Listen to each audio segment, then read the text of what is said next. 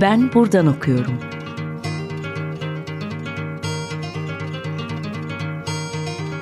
Edebiyat ve başka şeyler.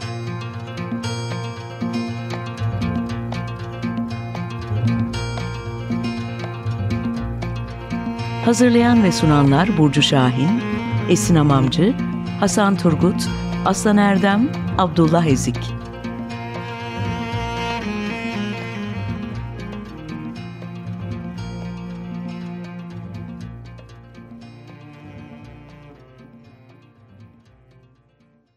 Herkese merhaba. 95.0 Açık Radyo'dasınız. Ben Abdullah İzzik. Bugün Ben Buradan Okuyorum programında Mustafa Çevik Doğan ile birlikte Memduh Şevket Esnandal Edebiyat üzerine konuşacağız. Hoş geldin Mustafa. Merhaba, hoş bulduk. Teşekkürler. Ee, ben kısaca Mustafa'dan birazcık bahsetmek istiyorum. Ardından hemen Memduh Şevket konuşmaya başlayabiliriz. Ee, Mustafa Çevik Doğan e, uzun yıllardır can yayınlarında çalışıyor ve Miras dizisine paralel bir şekilde Çağdaş Türk Edebiyatı dizisinde yayın evi adına yönetiyor. Bu süreçte Halis Nihat'dan Ahmet Rasim'e, e, Mehmet Rauf'tan Memduh Şevket Efendal'a kadar birçok e, yazarı aslında bugüne ulaştırdığı, yayına hazırladı. Dolayısıyla e, yayın evinin bu dizilerinde kendisinin önemli bir payı var. Bu noktada son olarak aslında bu yılın önemli yayıncılık olaylarından birisi olarak bahsedebileceğimiz Memduh Şevket Efendal Külliyatı söz konusu. E, halihazırda can yayınlarından e, 4 kitap olarak e, bir başlangıç yapılmış oldu. Mustafa bu kitapları uzun süredir zaten yayına hazırlıyordu. Onu daha detaylı bir şekilde konuşacağız. Bu bağlamda da Memduh Şevket Efendal Edebiyatı'na daha yakından e, bakabilme şansına hem Mustafa erişti hem de onun vesilesiyle biz de erişmiş olduk aslında. E, ben aslında birazcık e, Efendal'ın kişiliğinden ve kişisel yaşantısından başlamak istiyorum Mustafa. Çünkü kendisi hem Türk siyasi hayatında hem de Türk edebiyatında önemli bir yerde duruyor. Her ikisinde de e, birçok önemli görev aldığı, birçok önemli metin kalemi aldığı, birçok önemli pozisyonda bulunduğu ifade edilebilir. Bu noktada kendisinin siyaset edebiyat arasındaki başat figürlerden aslında biri olduğu da ifade edilebilir. Öncelikle e, senin için Memduh Şevket Esendalı ve onun edebiyatını bu kadar ilgi çekici kılan nedir? Onu bunca özgün yapan temel e, faktörler nelerdir? Ne dersin? Teşekkür ederim. Ee, Memduh Şevket Esendal yani kimi sorsanız sanki o cevap verilecek, verilerek başlanacak ama gerçekten özel bir yazar. Ben çok uzun yıllar önce okuduğumda e, o kadar da çok bir şey anlamamıştım. Hani genelde Sandal'ın çok basit metinler yazdığını, çok kolay anlaşılır metinler yazdığını söyleriz. E, ben onu biraz da böyle ilk gençlikte okuduğumda e, tamam anlaşılmayacak bir şey yok da e, pek bir şey de yok galiba gibi yaklaşmıştım metinlerine. Yıllar sonra e, bir büyüğümün tavsiyesiyle tekrar elime alıp okuduğumda bu basitliğin içinde müthiş bir derinlik olduğunu fark ettim. Hani bunu anlatmak, bunu belki uzun uzun e, bir makale konusu olabilir bilemiyorum. Ama o kadar kolay basit, e, kolaylık ve basitlikle geçilebilecek bir mesele olmadığını fark ettim. Üstüne Haldun Taner'i okuduktan sonra Esendal'ı daha da çok sevdim. Çünkü Haldun Taner bence Esendal çizgisinin en başarılı temsilcisi belki onun da üzerine bile çıkabilmiş büyük bir öykücüydü. Ve Sandal'ın yapmaya çalıştığı şeyi, yaptığı şeyi daha iyi anladığımı fark ettim Halin Taner'i okuduktan sonra. Ve gerçekten çok uzun yıllar boyunca Esendal kitaplarını hazırlamak için uğraş verdik. Yani bu yayın dünyasında biliyorsunuz nasıl olduğunu e, yazarın varislerine ulaşıp e, kitaplarını basmak şeklindedir. E, bir editörün tek başına bunu istemesi çok da yeterli olmuyor ama yayın evi olarak işte birçok farklı e, faktör devreye giriyor çalıştığım yayın evlerinde. Olmadı, kısmet olmadı ve e, yasal telif süresinin bitmesini bekledik. Ve e, diğer birçok yayın eviyle birlikte de işte bu yıl Ocak ayı itibariyle kitapları basmaya başladık. Benim kendi yazma sürecimde de hep böyle e, şöyle bir tablo vardı aklımda. Mutluluk hani bana mutluluğun resmini yapabilir misin e, sorusu vardır ya onun gibi. E, benim için mutluluğun resmi şuydu. Hamakta oturan, e, orta yaşı geçkin bir insan ve elinde Memnun Şevket Esendal öyküleri var. Onları okuyor ve kıkır kıkır gülüyor. Hani bu salt mutluluktu benim için. Bu edebiyat Esendal'ın edebiyatını da bence güzel anlatan bir resim. Hep Esendal bende bu resimle canlandı gözümde. E, bu yüzden çok kıymetli bir yazar. Aslında bu çizdiğim portreyi bir bir Esendal öykülerinde görsek, bunu okursak çok da yabancılık çekmeyiz. O derece içten bir şekilde aslında ifade ettim bunu. Bence bu onu da onun edebiyatını da edelim bir şekilde tanımlamak için iyi bir örnek. Ben bu anlamda çok hoşuma gittiğini söylemem lazım. Evet. Bu noktada şu da aslında önemli bir konu Esendal ile alakalı olarak. Mesela Murat Yalçın'ın olan konuşmalarımda da ben şu konunun çok üzerinde durdum. Ee, Esendal'dan bir bahsederken aslında hayatının e, önemli bir bölümü yurt dışında çeşitli siyasi görevlerde bulunan bir karakterle karşılaşıyoruz. Bu iki evet, açıdan evet. e, dikkat çekiyor. Birincisi onun Türkiye'deki edebiyat ile, kanon ile arasına bir doğal, coğrafi mesafe koyuyor. Çünkü evet. onları okuması veya onların kendisini okumasını zorlaştırıyor. Bir diğer noktada zaten etkileşim halinde olduğu topluluklar sürekli değişiyor. Bir bakıyoruz İran'da, bir bakıyoruz Afganistan'da, bir bakıyoruz e, ülkeden kaçmış İttihat ve Terakki yılları İtalya'da. Dolayısıyla hep farklı e, çevre söz konusu ve bu tabii ki edebiyatını da doğrudan dolaylı bir şekilde etkiliyor. Ee, bu noktada aslında bu yurt dışında kalma serüveni, bu yurt, Türkiye'den uzakta geçen yıllar sence e, Esendal'ı ve edebiyatını nasıl şekillendirmiştir? Onun metinlerine nasıl yansımıştır? E, işin doğrusu birkaç öykü haricinde buna dair çok bir şey göremiyoruz.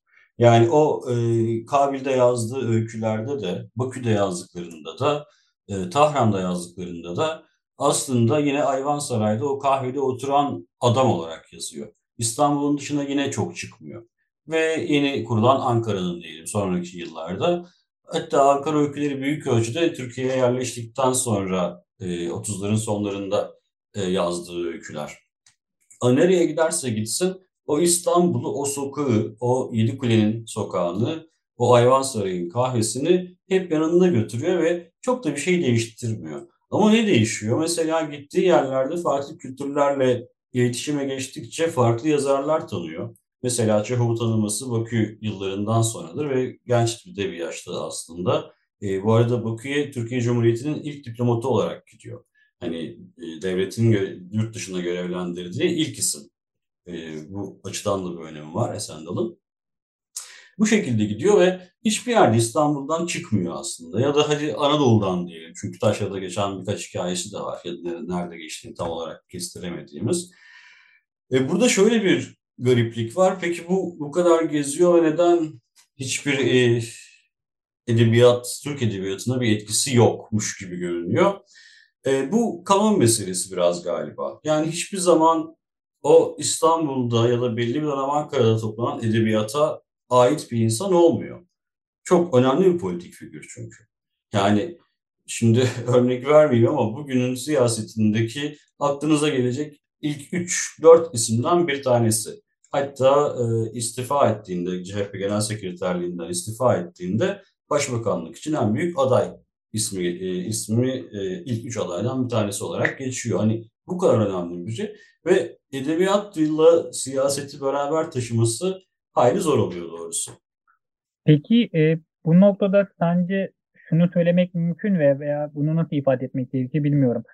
Esendal'ın ilk öykülerinden, ilk metinlerinden son yayınladığı veya daha sonra hayat vefatından sonra yayınlanan öyküler arasında sen bir farklılık, farklı bir ton veya bir genişleme görüyor musun? Yoksa Memduh Şevket Esendal'ın nasıl başladıysa edebiyata aynı çizgide devam edip onu sürdürdüğünü mü düşünürsün? Bu, bu ayrımı yap, e, yapmaktan çok zorlanacağımız yazar sanırım Esendal. Çünkü Esendal için yazma süreci oturup öyküyü başlamak, bitirmek, yayınlamaktan ibaret değil. O öyküyü yayınlamak, tabii ki başlamak, bitirmek, yayınlamak ve sonrasında tekrar ele almak.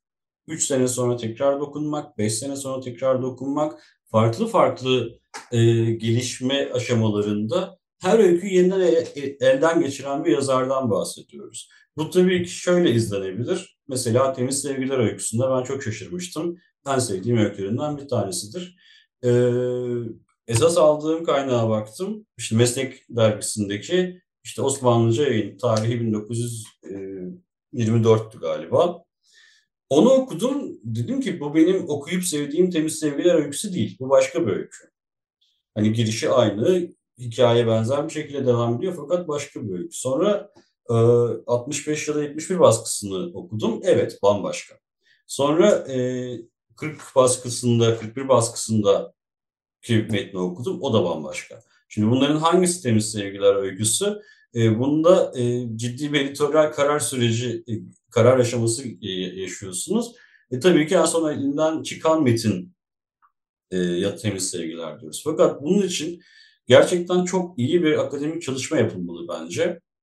Yani bugünkü yayıncılık maalesef bunları yapabilecek durumda değil açık söyleyeyim. E, bütün değişimlerini teker teker işaretleyebilmeliyiz. Ben kitapları hazırlarken niyetim buydu. Fakat bu değişiklikleri ben kitaba kitapları alsaydım e, normal harfinin üç katı olurdu. Çünkü bütün öyküleri o kadar çok değiştirmiş ki yani hikayelerin kendisi değişmiş. Yani başlıklar değişmiş. E, bakıyorsunuz iki farklı öykü gibi kitaba dahil etmek istiyorsunuz. Fakat ikisinin de aynı öykü olduğunu fark ediyorsunuz sonra. Çünkü farklı başlıklar var. Bir tanesi 5 sayfa daha uzun vesaire vesaire. Bu aşamaları gerçekten yakalaması çok güç Esandal'da. Ancak konu itibariyle bir ayrım yapabiliriz ilk dönem ve son dönem gibi. İlk dönemde gerçekten hani o iğrenç ifadeyle Çehov tarzı dediğimiz benim nefret ettiğim ifade. Hani onun da Çehov'u taklit ettiğini de çok söylerler ki alakası yoktur aslında. Aynı yerde buluşmuşlardır sadece ve Çehov.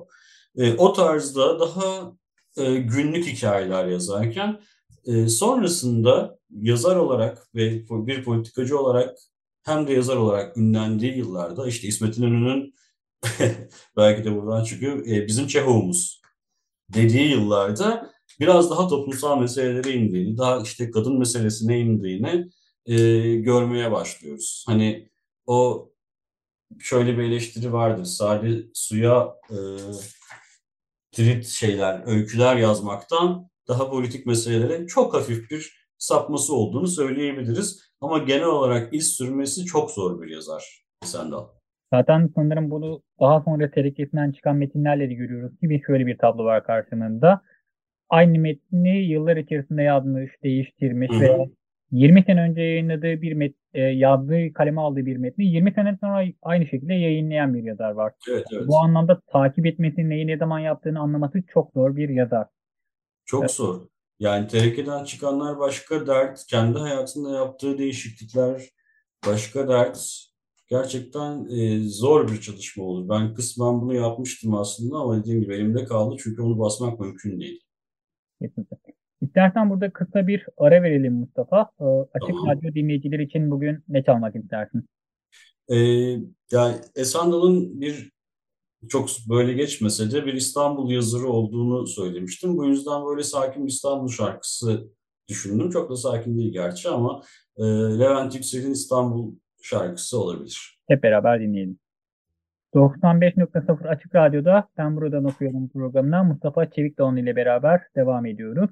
Ee, Mustafa ile beraber Memduh Şevket Esenval Edebiyatı'nı farklı yönleriyle değerlendirmeye çalışıyoruz. Mustafa aslında programın ilk bölümünde birazcık Memduh Şevket'in hem siyasi yönünden hem de edebi faaliyet alanından bahsetmiştik. Burada aslında dikkat çeken konulardan birisi de Memduh Şevket'in hiçbir kitabını, öyküsünü kendi adıyla yayınlamaması, müstehar isimler kullanması sürekli.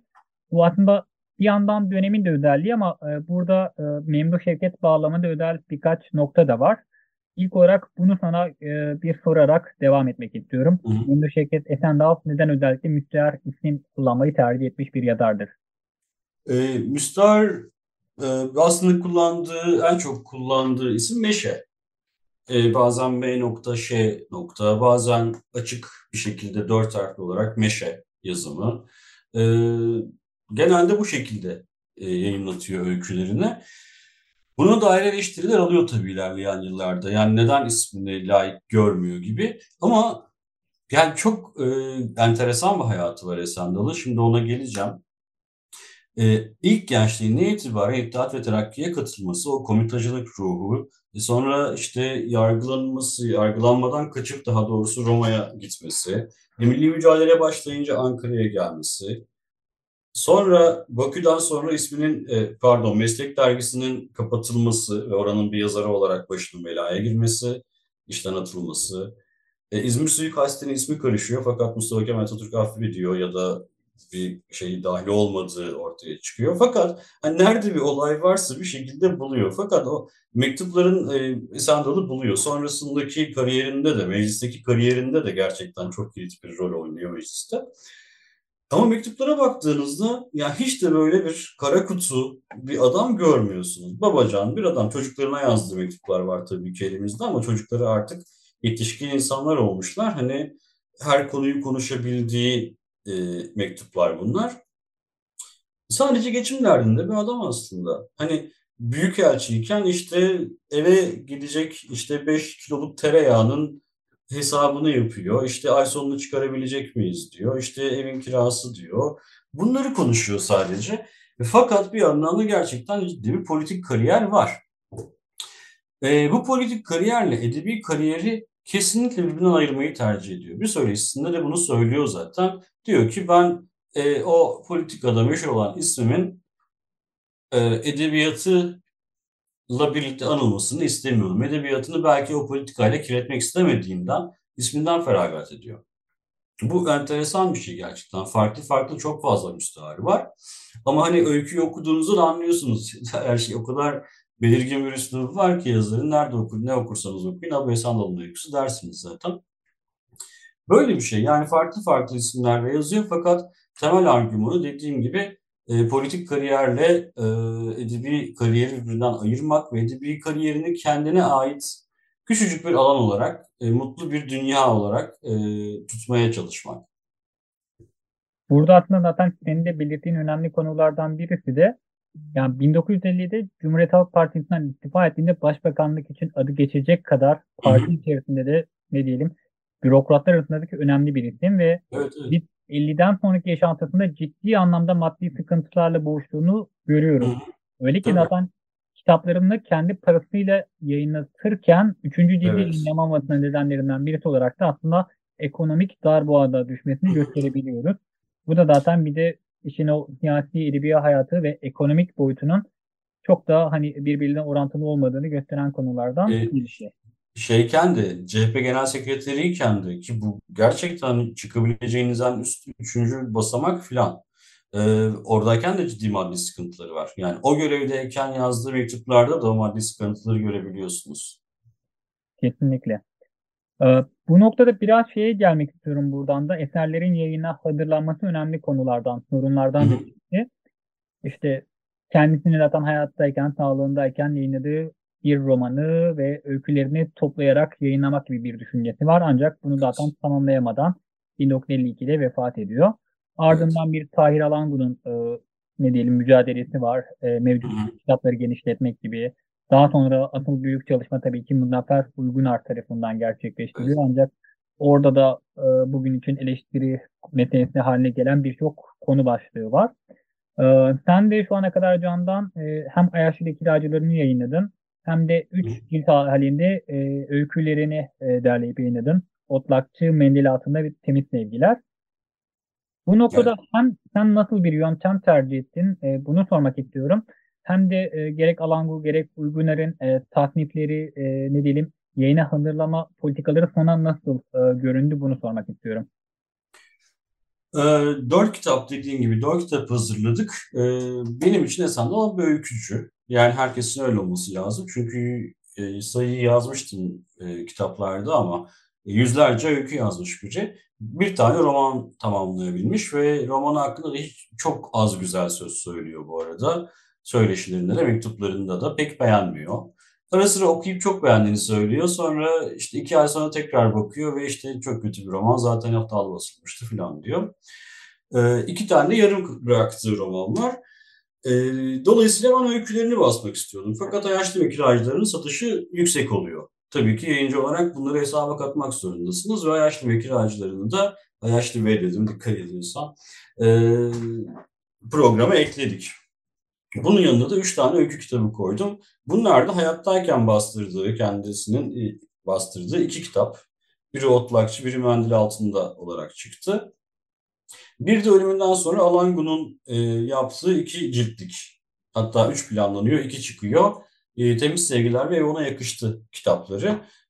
Onlardan, onlardan diğer iki kitapta olmayanları birleştirip Temiz Sevgiler ismiyle bastım ve bu şekilde üç kitap elde ettim. Bunlar bana kalırsa e, Esendal'ın onayladığı metinler gibi, gibiydi. Çünkü öncelikle şuna bakıyorsunuz, yazar hayattayken metnine en son hangi hali vermiş? Yani bu değişiklik Esendal kadar olmasa da bütün yazarlarda gördüğümüz bir mesele. Halis Ziya da yaptı bunu. Mehmet Rauf'ta da vardı mesela farklı baskıları karşılaştırdığımda birçok değişiklik, önemli değişiklikler görmüştüm. E bir karar vermek zorundasınız ve benim için yazarın elinden çıkan son nüsha doğru nüshadır.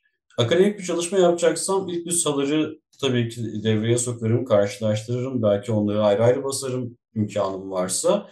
Fakat e, kitap hangisidir diye sorduğumuzda yazarın elinden çıkan son nüshadır demek daha mantıklı. Bu yüzden de şimdilik bu garanti olan öyküleri bastım. Bundan sonrasında ne yapacağız? Ee, öyküler Cumhuriyet Gazetesi'nde, Ulus Gazetesi'nde e, farklı farklı birçok e, mecrada duruyor ve neredeyse tamamı kayıt altına alınmış gibi. Yani yazar hakkında yapılan çalışma çok az maalesef Esendal hakkında. Ama e, bir biyografyası çalışılmış diyebilirim. İlla ki o müstaharlardan dolayı e, başka öykülerde çıkacaktır.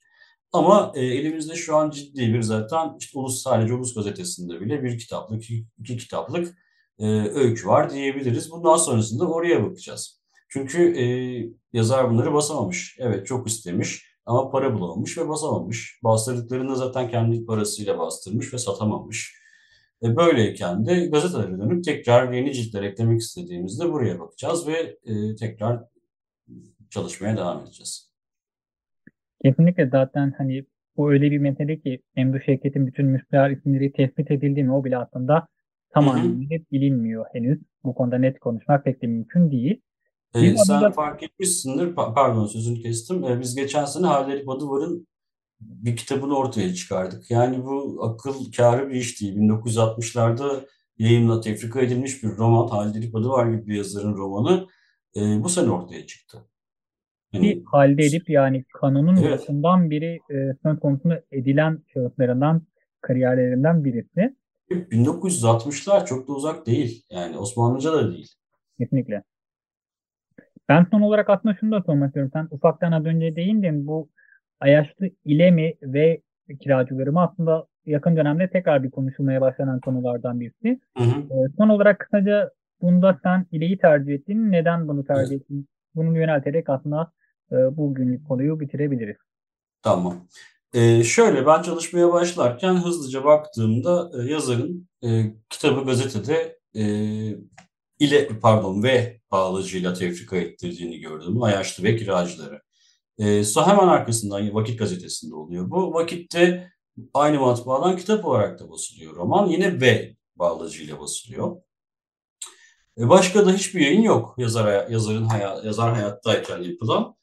Fakat sonrasındaki yıllarda sanırım 65'te olması lazım işte dost yayınlarında Ayaşlı ile kiracıları diye çıkıyor. Yazar öldükten 20 sene sonra neredeyse.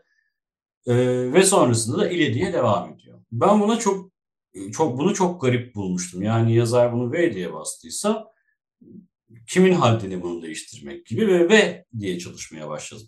Ayaşlı ve kiracıları diye basacaktım. E sonrasında tabii çalışırken e, yazar, yazarın yazdıklarını, bütün söyleşilerini, hakkında yazılanları okuyorsunuz. E bunları okuyunca şunu fark ettim, e, yazar bundan hiç memnun değilmiş. Yani bunu ile diye göndermiş, öyle, öyle olduğunu söylüyor. Ve kitabın isminin yanlış basıldığını mektuplarında defalarca söylüyor. Çünkü kitap basılırken o kabilde büyükelçi olarak çalışıyor. E, ne gazetedeki tefrikayı görüyor, ne kitabın basılma halini görüyor ve gördüğünde de çok büyük bir hayal kırıklığı yaşıyor. Hiç beğenmiyor baskıyı falan.